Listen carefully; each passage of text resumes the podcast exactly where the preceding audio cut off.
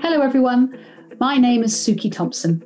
Welcome to Reset, the podcast, a place for you to get some inspiration and advice to help you live a more fulfilling work life.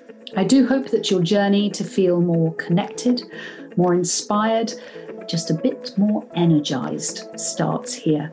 Take a moment now with me to reset.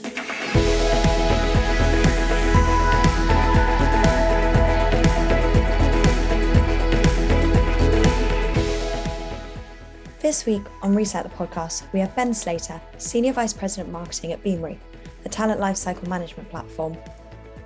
In this episode, we cover different ways of working post COVID, the best ways to recognise and retain your talent, and how to address the strategic issue of an emerging skills crisis.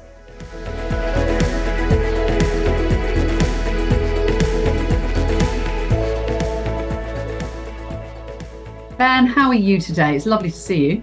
Yeah, lovely to see you as well. I'm I'm great, thank you. How are you doing?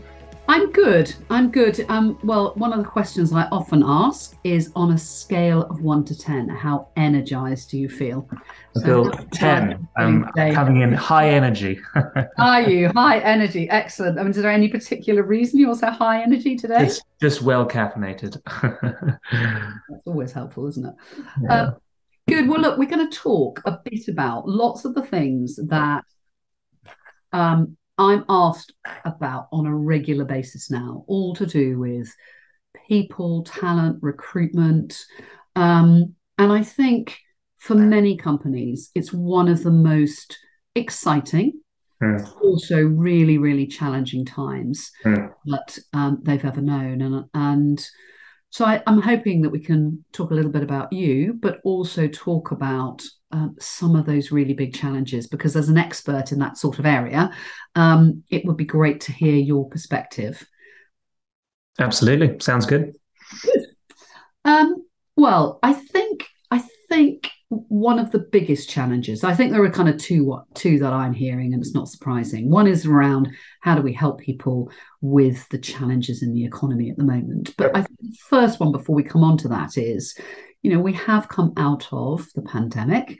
Mm. There's been an extraordinary time over the last 18 months um, of people, all, you know, the big resign. Now people are staying. We've got different ways of working. What's your take on what's just happening in the market at the moment? Yeah, look, it's a it's a great question. Uh, good place to start. So, I think um, we have a couple of kind of macro trends happening. You obviously reference, you know, the pandemic and the great resignation. We also have a new generation entering the workforce, um, a generation that has, I think, a fundamentally different approach to the way that they think about applying for jobs, the way they think about engaging with brands as a consumer. And I think you also some in some ways to kind of meet the requirements of the new generation in some ways just based on the proliferation of new technology platforms you have you know a wave of new businesses right? You know the kind of creator economy etc mm-hmm. so i think you have a lot of of change and transformation and i think what has happened by virtue of the pandemic is that all of these mega trends have been accelerated. And you know when we look at things like work from home, when we look at the great resignation, I think at the heart of it is this changing preference to the way that people want to engage with work. And I think it's oversimplistic to say that is purely generational. I think that what we actually have is a number of emerging worker archetypes, right?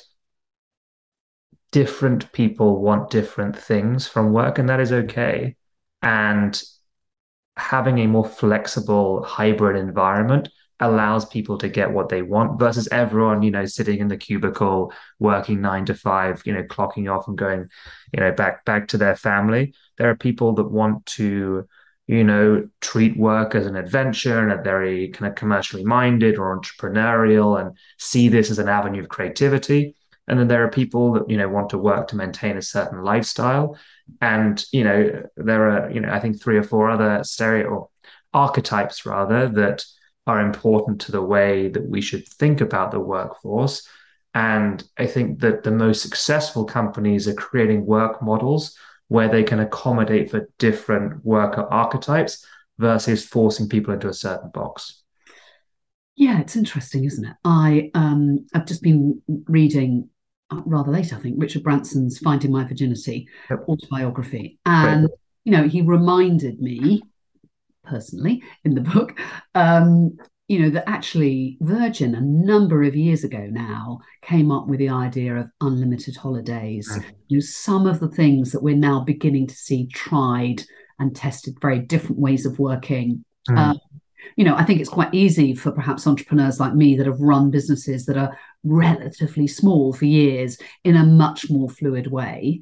Um, uh, you know, I'm fascinated at have you looked at some of those companies that have actually been doing some of these things for some time and learning from that and going, okay, that was interesting, but but now there are very different types of businesses that are really excelling in this space. Or is it the companies still like Virgin that have um, done quite a lot already and are now going on to another level?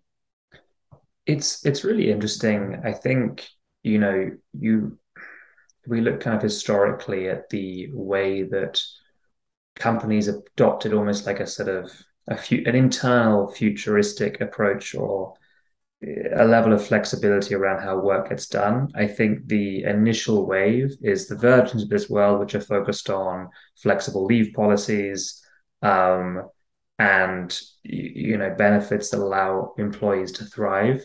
I think what we're seeing now, particularly across our customer base, is the ones, the customers, the companies that are innovating and the ones that are taking a job and breaking it down to the skills that are required to get that job done and the component units of work that are again required to satisfy the requirements of a certain job. So instead of sort of looking at a job as a as a title and a binary box, right, in which you need someone to sort of sit all the time, you can say, for us to succeed here, we need this set of skills and we actually need these five units of work. That could be actually taken up by five people, you know, working in a flexible way, or it could be done by one person, or it could be done by two part-time people. And obviously, you know, to do that effectively in technology solutions that allow you to understand people's skills and the skills that they may be able to learn in the future and you also need to have a, a flexible approach to the way work gets done within your organization and be open to short term internal gigs or work projects. I think that's where we're going. But there is a lot of transformation and change that needs to happen yeah. for us to do that successfully, right? Mm. I think the the term that's often referred to is uh, talent hoarding, right? And that that's a, a reference to you know me as a manager for example not wanting my team members to go and take projects on other teams because i lose the capacity. So this has to be an organizational wide attitude to the way that work gets done. And you know companies also have to set the expectation that people that work at that business are the resource of the business not the resource of managers. Right God, I mean, there's quite a lot there. That's. let, let, can we go back to the first part around yes you know, kind of what I would say is uh, almost deconstructing a job. Yes. Saying, okay, what do we need? How does it work? And where, I guess, where can they work from? How are we going to measure their output? Can you give me an example? Give me a, a, even if it's a slightly futuristic example of what that could really look like so that we can really understand it. Because it sounds to me, I mean, really brilliant, but mm. I, I don't know how people could really go, okay, how does that work? Yeah, I think it starts with the actual job design, right?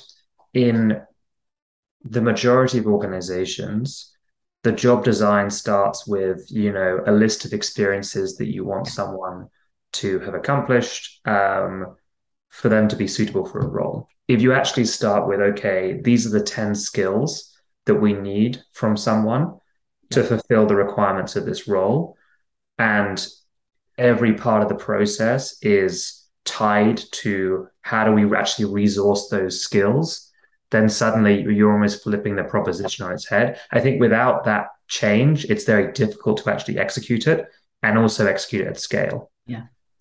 I think that's fascinating. And and actually, um, there was a one of I think our advertising industry's most brilliant new business directors, has recently employed a guy. And we were talking about it the other day, and she was saying, um, you know what? I saw his CV and I loved the sound of him. So he's been uh, a GB skier, he's mm. built business himself. He's done a degree, he's worked for the UN, but he's never worked in an agency in his life. And he's coming in at, at a relatively senior level because mm. of his experience, but he's got no experience.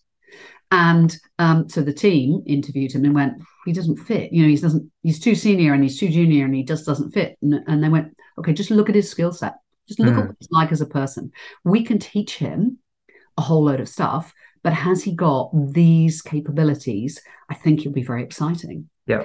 And he's just started, so it'd be fascinating to see what happens. Yeah. But to me, that was very enlightened. And I think it takes a leader, one who's pretty confident in their ability to lead a group of people mm. to say, do you know what? You don't need to all be pigeonholed into exactly the same places, but you can you can move around. And, and I wonder whether if that's going to be the future, do we need to change? How do we change the headset of those managers, those leaders to think differently?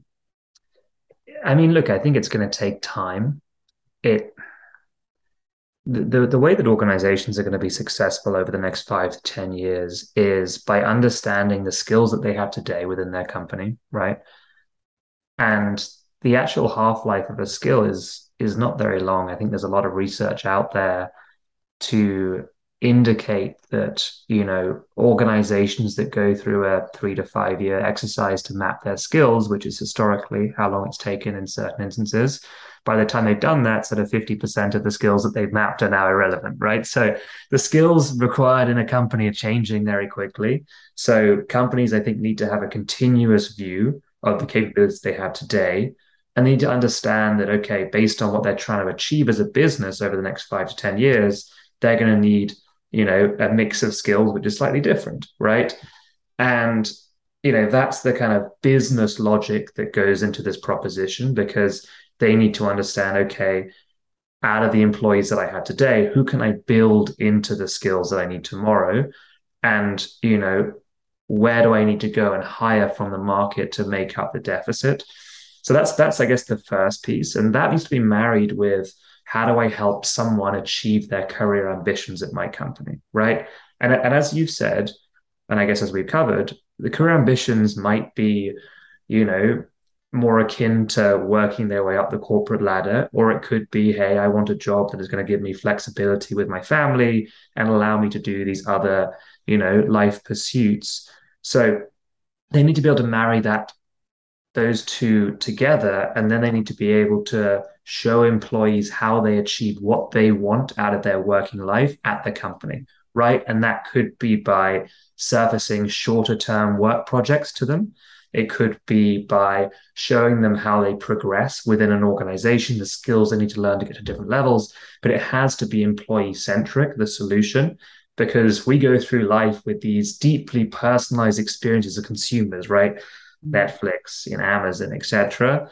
And yet, in a work context, most of the time, the advice we get is how to go from level one to level two. Well, what if you want to approach your career like a jungle gym, not like a ladder, right? And you know, there's a lot of talk today about squiggly careers, right? Like how do how do you navigate through the squiggles, right? And it, it all comes back to basing the experience around the employee, um, giving them a we like to call it a Beamery, a sort of Google Maps for their career, right? Turn by turn navigation to help them get to the destination that they're looking for. And I think the companies that are going to be successful are the ones that are able to marry up what the employee wants with where they need to go to be successful. And it all starts with that unit of the skill. Yeah, uh, I completely get that, and I and I think that's a brilliant step forward. I think then the other side of the equation is traditionally, mm. and we've seen for for the poor old HR people such a massive shift in the last couple of years. Um, you know, and what my experience now is, and you know, and I'm and I'm relatively new to spending lots of time with HR people. Uh, I've spent lots of time with marketeers and business leaders, but less so HR, partly because they haven't been on the board before. Mm-hmm. Um, some of them have, have kind of moved up there quite quickly, or at least they're having that kind of conversation in the board. But my observation is that they have two kind of long term skills that are not in their DNA and perhaps mm. haven't been seen, and therefore it's difficult for them to, to learn or, or actually emulate. One is that kind of interaction with the board. Mm. Um, and having these big conversations and hmm. big strategy. It's much more around tactical or even just taking the HR handbook and, and making sure it's full. The other side um, is is around being leaders themselves. Mm. And partly by that, I mean, you know, if I look at leaders in other functions, they know what they do, they know what external experts do. They have a budget, they have, you know, accountability. And again, my observation for most, not all, and some mm. of them, you know, is that they've never had that and they still don't really have it. They have like pathetic budgets.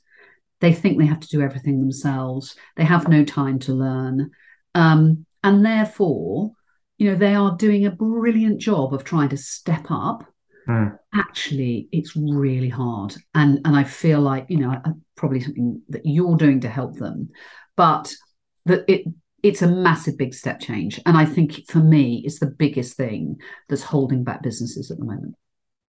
Yeah, I mean, look, we've if you go and read every kind of PwC or McKinsey study um, for the past sort of 25 years on, you know, what CEOs want or what they're prioritizing, talent usually comes up the top of the list, right? there or thereabouts. And yet, as you said, traditionally, um, HR budgets are the first to get cut right? Like HR leaders are the ones who are least empowered. You know, um, perhaps the CHRO is the one C-level figure that doesn't have an influence with the board. But that but that's really changing, right? And I think we're we're seeing a new generation of empowered strategic HR leaders within organizations because we're entering a talent and skill crisis, right? Organizations do not have the talent they need to be successful. There are not the required number of people with the skills in the market for everyone to hire the the people that they need to be successful. You know there are issues with attrition. There are issues with upskilling. You have huge sections of companies workforces whose jobs are going to be made redundant by or by automation. You know these are big strategic problems that are going to actually map back to an organization's ability to win in the market. So the role the role of the HR leader has actually never been more strategic. The tooling that they have at their disposal now to understand and get this data and also be able to act on it, both internally in terms of, you know, upskilling, reskilling, and redeploying talent, and externally in terms of building their employment brand and attracting the best people to their business, you know, that's never been more effective. There's AI used across the entire talent lifecycle to help organizations identify, recruit, develop, and retain you know, the right the right people. So, you know, I think we're, we're seeing a, a different type of leader. We're seeing a different type of empowerment. And look, in our conversations at Beamery with, you know, CHROs at the world's largest organizations, they have a seat at the table. And, you know, particularly during COVID, right, they were the right hand in many instances of the CEO because you know we're entering a generation where business problems are talent problems so to speak. And you know companies need to resource the department that's going to help them ensure their future from that perspective. So from um, you mentioned ai there and mm. we are seeing you know, ai being used increasingly across as you say the the hr life cycle like customer cycle in, in a way. But we've also seen AI come into all aspects of business. Some of it is super useful and brilliant, and some of it is actually probably not very helpful. Which bits do you think of the AI journey are most helpful to those, you know, HR people, but also businesses in general? Yeah, it's a good question. I think that the, there's a couple of principles of AI which I think are very important for us to remember. The first is that my perspective is that you know effective AI is kind of human in the loop AI, particularly in a talent standpoint. And What that means is that AI can help create recommendations that is based on uh, inference or data within uh, a company's system. But the human is still the person making the decision, right? Organizations can't um, delegate decision making around hiring, right, or progression to uh, an algorithm. The second principle is that AI needs to be explainable and transparent. You can't act on a recommendation if you don't understand what it's based on. And there are a lot of AI models out there that are black box or opaque and will not actually give you the rationale behind why a recommendation is being made. So you're choosing Ben over Brad, but you don't really know why. Um, and, and the third is, and this is interesting based on what we're seeing in terms of a new regulatory environment around AI, is that you need as a business to have a ability for consumers to interface with your AI. And what I mean by that is I think we're entering a sort of GDPR 2.0 scenario when it comes to the fair use of AI. And you need to be able to offer consumers, users, candidates, right, in this instance, the ability to set preferences around the way their personally identifiable data is managed by the AI algorithms that you use as part of your business processes. And very few organizations are able to do this today.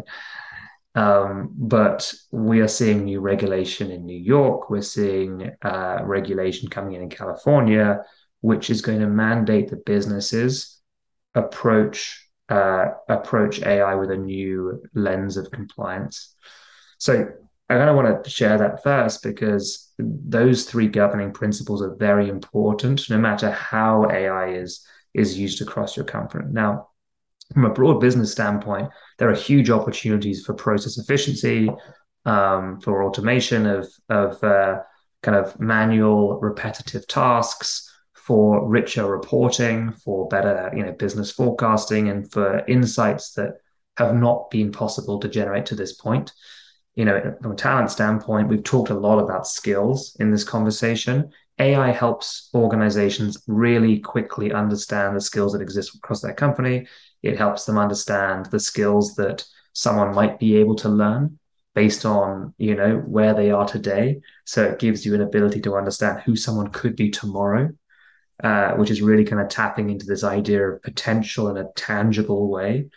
Um, and it really helps empower recruiters or hr people to operate as strategic advisors right because they are able to remove themselves from the manual tasks that have taken up a lot of their time and really operate much more strategically. So I think there's a lot of potential, but organizations do need to tread carefully when it comes to increasing regulation and when it comes to expectations that candidates have around the fair use of their data. I mean, gosh, we are 100% looking at the most privacy conscious generation of people entering the workforce yeah. to date, right? Look at Apple's primary marketing message, right? It's no longer around the iPhone's features, it's around privacy.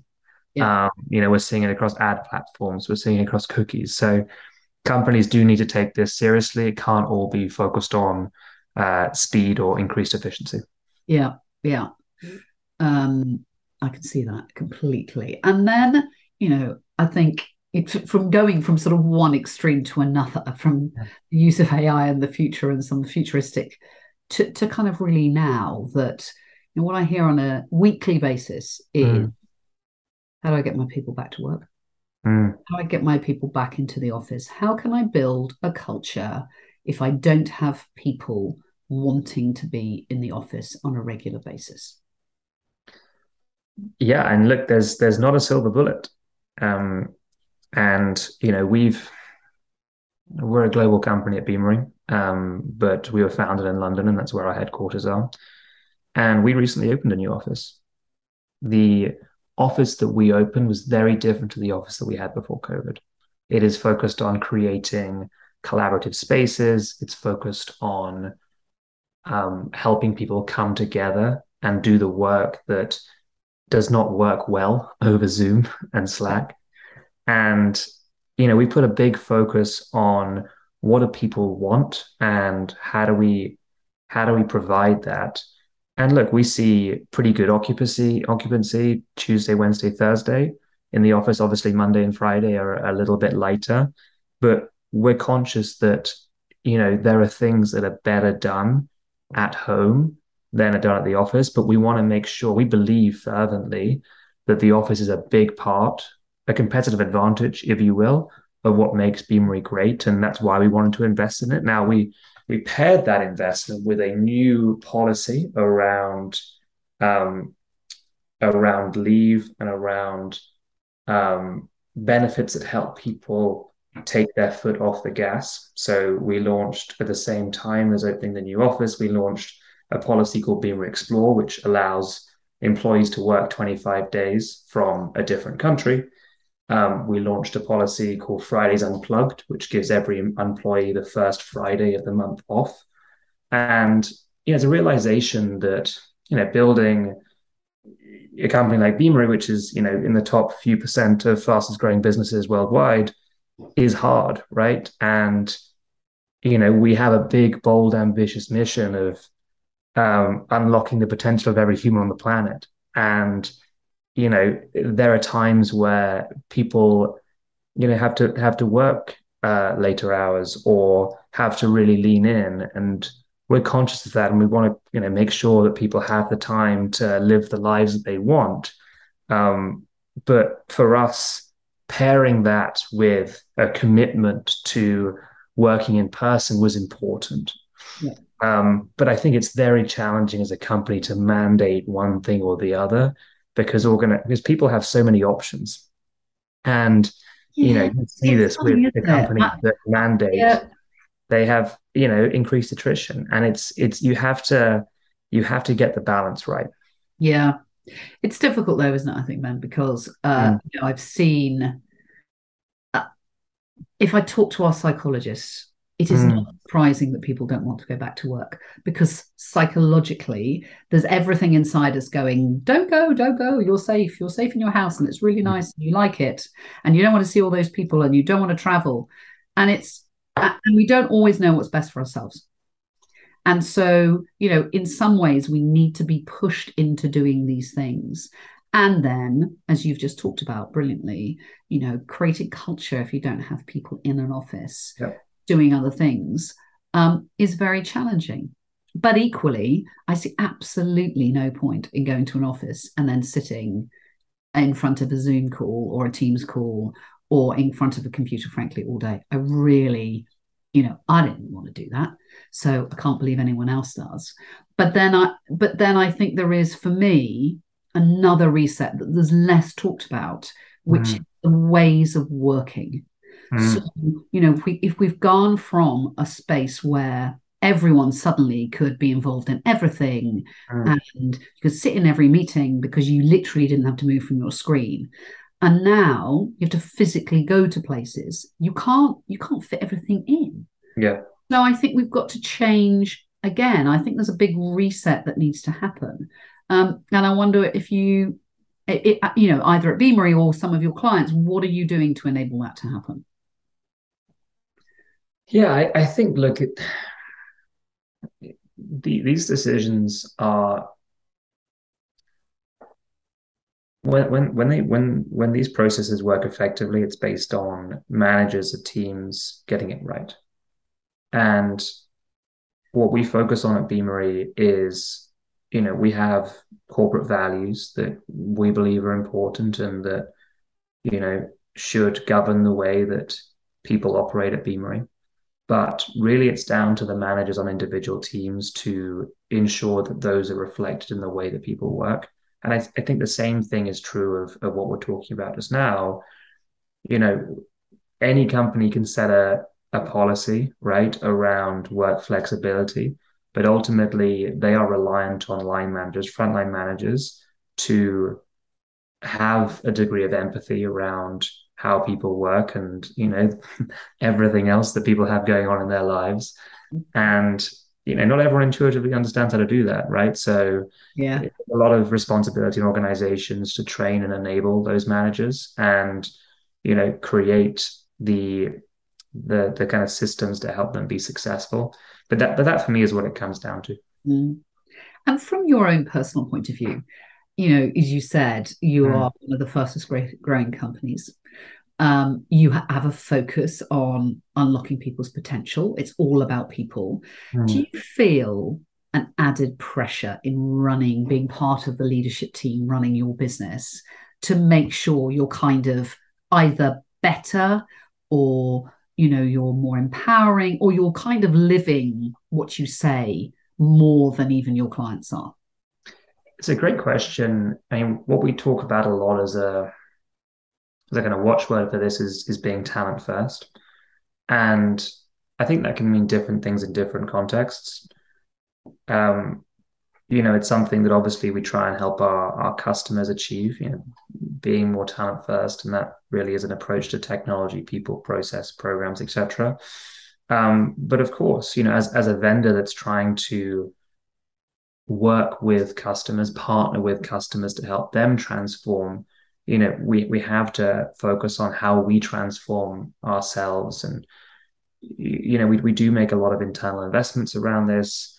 I think if you look at our kind of HR, um, employment brand, uh, impact teams as a proportion of company headcount. It's probably larger than other companies would be at our stage, and it's because we we do see a lot of value into investing in this. And look, no one no one is suggesting that we get it right all the time, but it's something we think about a lot, and we and we really try and ensure that you know, at Beamery, we're building a legendary company, and that means so much more than you know market share or customer acquisition, right? It means that people come to work every day feeling like this is the place where they can do their best work, and you know, when people look back at their career, they see Beamery as a sort of rubber stamp on their CV, right? And that's that's the environment we're trying to build. Um, but look, you know, we we certainly we certainly don't get everything right, but uh, you know, our, head, our head's hopefully in the right place. Yeah, it's funny, isn't it? I I uh, I feel it as a great sense of personally for me as a great mm. sense of uh, you know, like we talk to our clients all the time about not sending emails late at night, not mm. working weekends, um, but having really good meeting discipline, all of those things. Uh, and like you know, we're we're a tiny little startup company, but we have somebody who looks after our people, and she's mm-hmm. brilliant. We employ. Jo. I mean, I think with Oystercatchers, it took me five years to four years probably to employ anyone to do with HR at all. Mm. I just did it. You know, literally, she's about the second person, third person that, that I employed on mm. a part time basis, very senior, to make sure that we look after our people, we think about those things.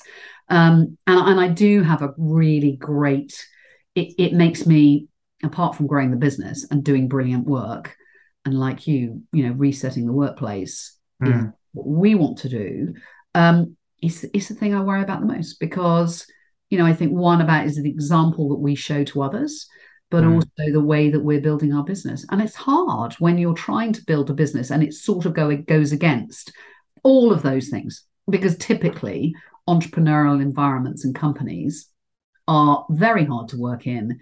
They're fun, brilliant, mm. But you know, slightly mad and chaotic. And, and actually, my previous company, Oystercatchers, we've got a reunion.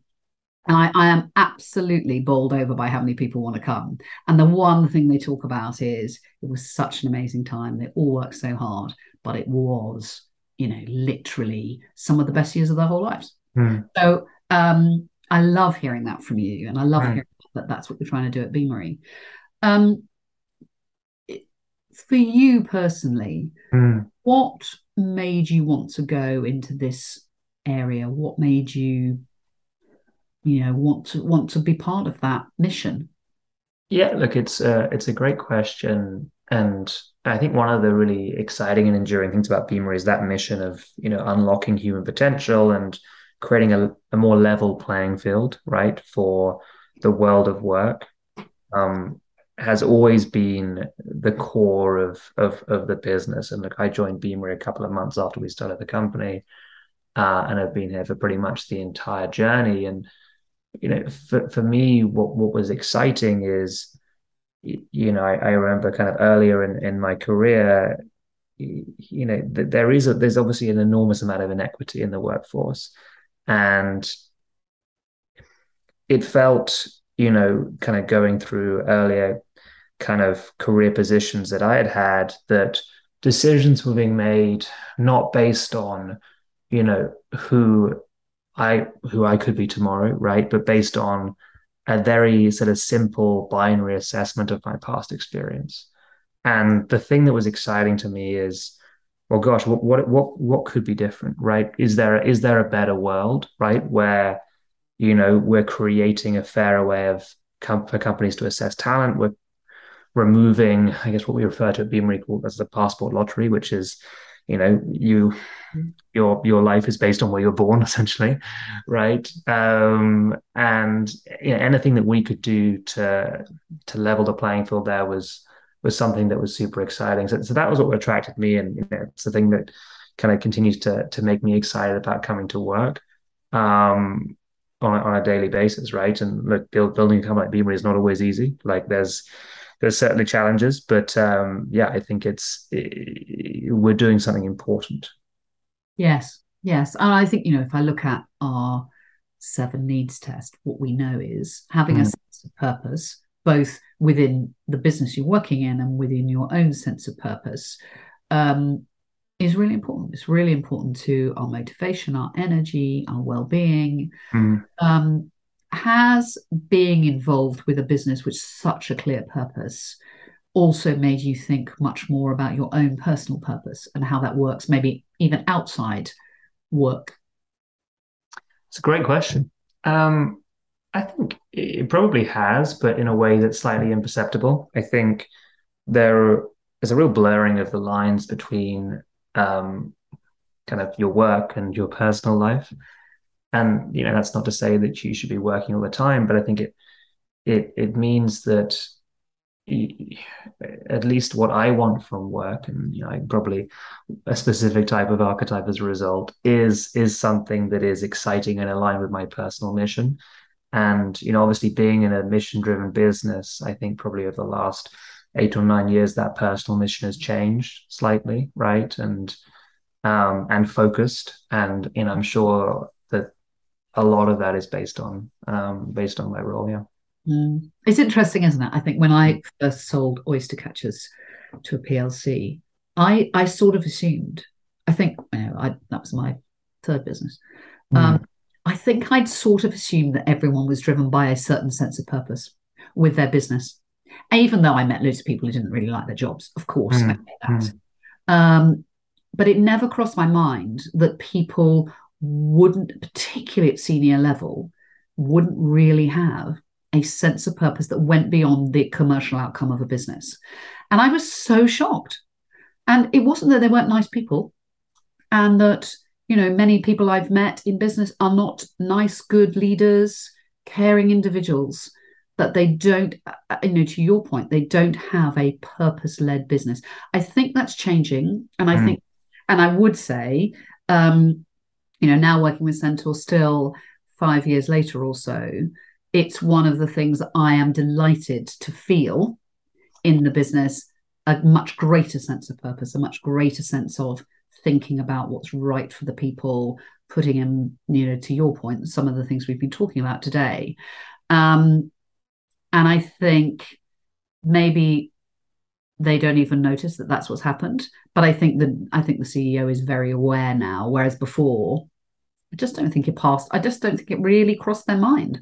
Um, so uh, again, I'm interested for you mm. when you see these different companies. Do you see businesses that one have this kind of people focus, but also have this sense of purpose? Are the ones that do better, or does it make no difference at all? I think 100% does, and I think the the the primary reason, to be completely honest, is is again based on these changing work preferences. By and large, people want to want to work for a company or buy products from a company that stands for something. Um, I mean, look, you can see you can see it with some of the consumer brand brands that are incredibly successful, Nike, right?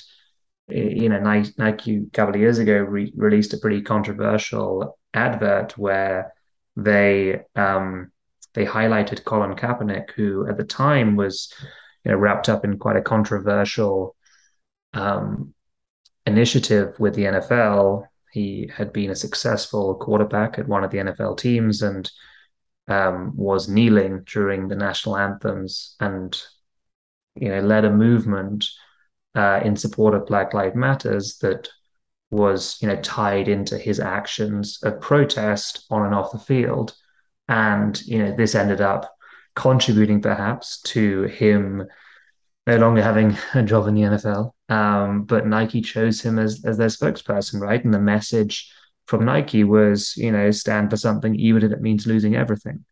And you know ultimately that's what people want from brands. And you know it could be seen as a risk from Nike but you know ultimately it's pretty aligned I think with you know the core message they're mm. trying to put out as a business and pretty aligned with you know their core consumer. Mm. um but that's but that's what we all want right mm. we want to feel like we're part of something we want to feel like you know the things we're doing matter and be they purchase decisions right or the time we spend at our desk you know, wherever that desk might be yeah yeah um, have you got a time, Ben, when uh, you have been really challenged mm. by the values that you hold? Um, either having to not do something because it went against your values or or actually doing something that did go against your values but going well i've got to do this because of the business we've got or, or the situation i'm in there's not really a time that comes to mind, to be honest. I think my my values, the things that I believe are important, are pretty well aligned with with Beamery's values around you know ownership, authenticity, communication, curiosity. Right? You know, these are all things that I believe to be important, and you know, I'm lucky to work at a company that values authenticity and values people speaking their mind and you know empowers people to do so. But you, you know, I could certainly see myself if there was a situation in which I didn't feel that was the case, so I worked another type of business, you know, I, I could certainly see the requirement to to speak up. Mm, interesting. Um, and then for sort of finally, really, uh, mm. as you know, we talk a lot at Let's Reset about how well mm. to performance. And I'm wondering whether you see that changing as well uh, as a broader place within, you know, business. How you see that going, whether whether businesses are beginning to measure that now, whether it becomes an important part of a strategic pillar for companies. Would you be able to repeat the question? Sorry, I, it's a little bit of a. Oh, sorry. Um, so where well-being links well-being. to performance, so the well-being of the staff. Mm. Uh, you know whether that whether that becomes almost like a strategic imperative or whether it's something that really is becoming more important or is it just you know it's a nice to have when things are, are not quite so challenging I, I mean look i think it's it's one of the many things that organizations know they have to invest in when it comes to you know ensuring that people stay and thrive at their organization um, i think it's it, it's obviously you know not the only reason why people would stay, but I think it's a big part of it. And you know, believing that your organization cares about you as a person and about your well-being, I think, is an enormously compelling part of uh, an employee value proposition. And you know, if you couple that with showing a you know an employee how that they how they can you know develop and learn and upskill and grow within their career, then that's a very powerful combination. Mm. And what do you do? Uh, you know, you clearly work in a very dynamic, mm. fast growing environment. What do you do to make sure that you look after that? You know, your sort of well being, your own energy, and your ability to perform at your best. Yeah, I mean, look, I, I have a couple of kind of habits or rituals that I think are very important for me personally. And, you know, exercise is a big one of those um, taking the time out to disconnect, whether that's through you know meditation or just reading a book, is important. Spending time, you know, with friends, be that at the office or outside of the office. You know, the, these are all things that kind of mentally help me disconnect and mentally help me keep going. But you know, that's different for everyone, right? And you know, I, I think we have to have this deep understanding that we're not all built the same, right? And you know, we have to let people disconnect in their own ways and create an environment where that's allowed and you know where that's encouraged. Brilliant. Ben, thank you very much. Um, I had lots of questions that just I'm asked on a regular basis. So you've done a brilliant job in explaining them to me. And, you know, I love uh, the philosophy behind Beamery. And I think, you know, for you to be able to be part of those businesses that are really challenging and changing the workplace um, is is fantastic, much needed. And and I hope that in these kind of times as we come out of COVID and still very challenging economically, um, that businesses will take on different ways of working and attracting and retaining their talent to make that really significant difference. Absolutely. Really enjoyed the conversation. Thanks, Suki. Thank you.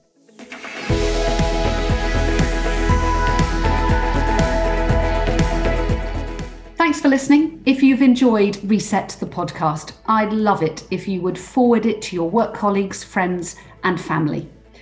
Reset the podcast is a Let's Reset and Advertising Week global production. Executive producer is Richard Larson, with me, Suki Thompson. Thanks to our sponsor, Lyre's Non Alcoholic Spirits, and voiceover artist Talitha Penny. Music provided by Audio Network.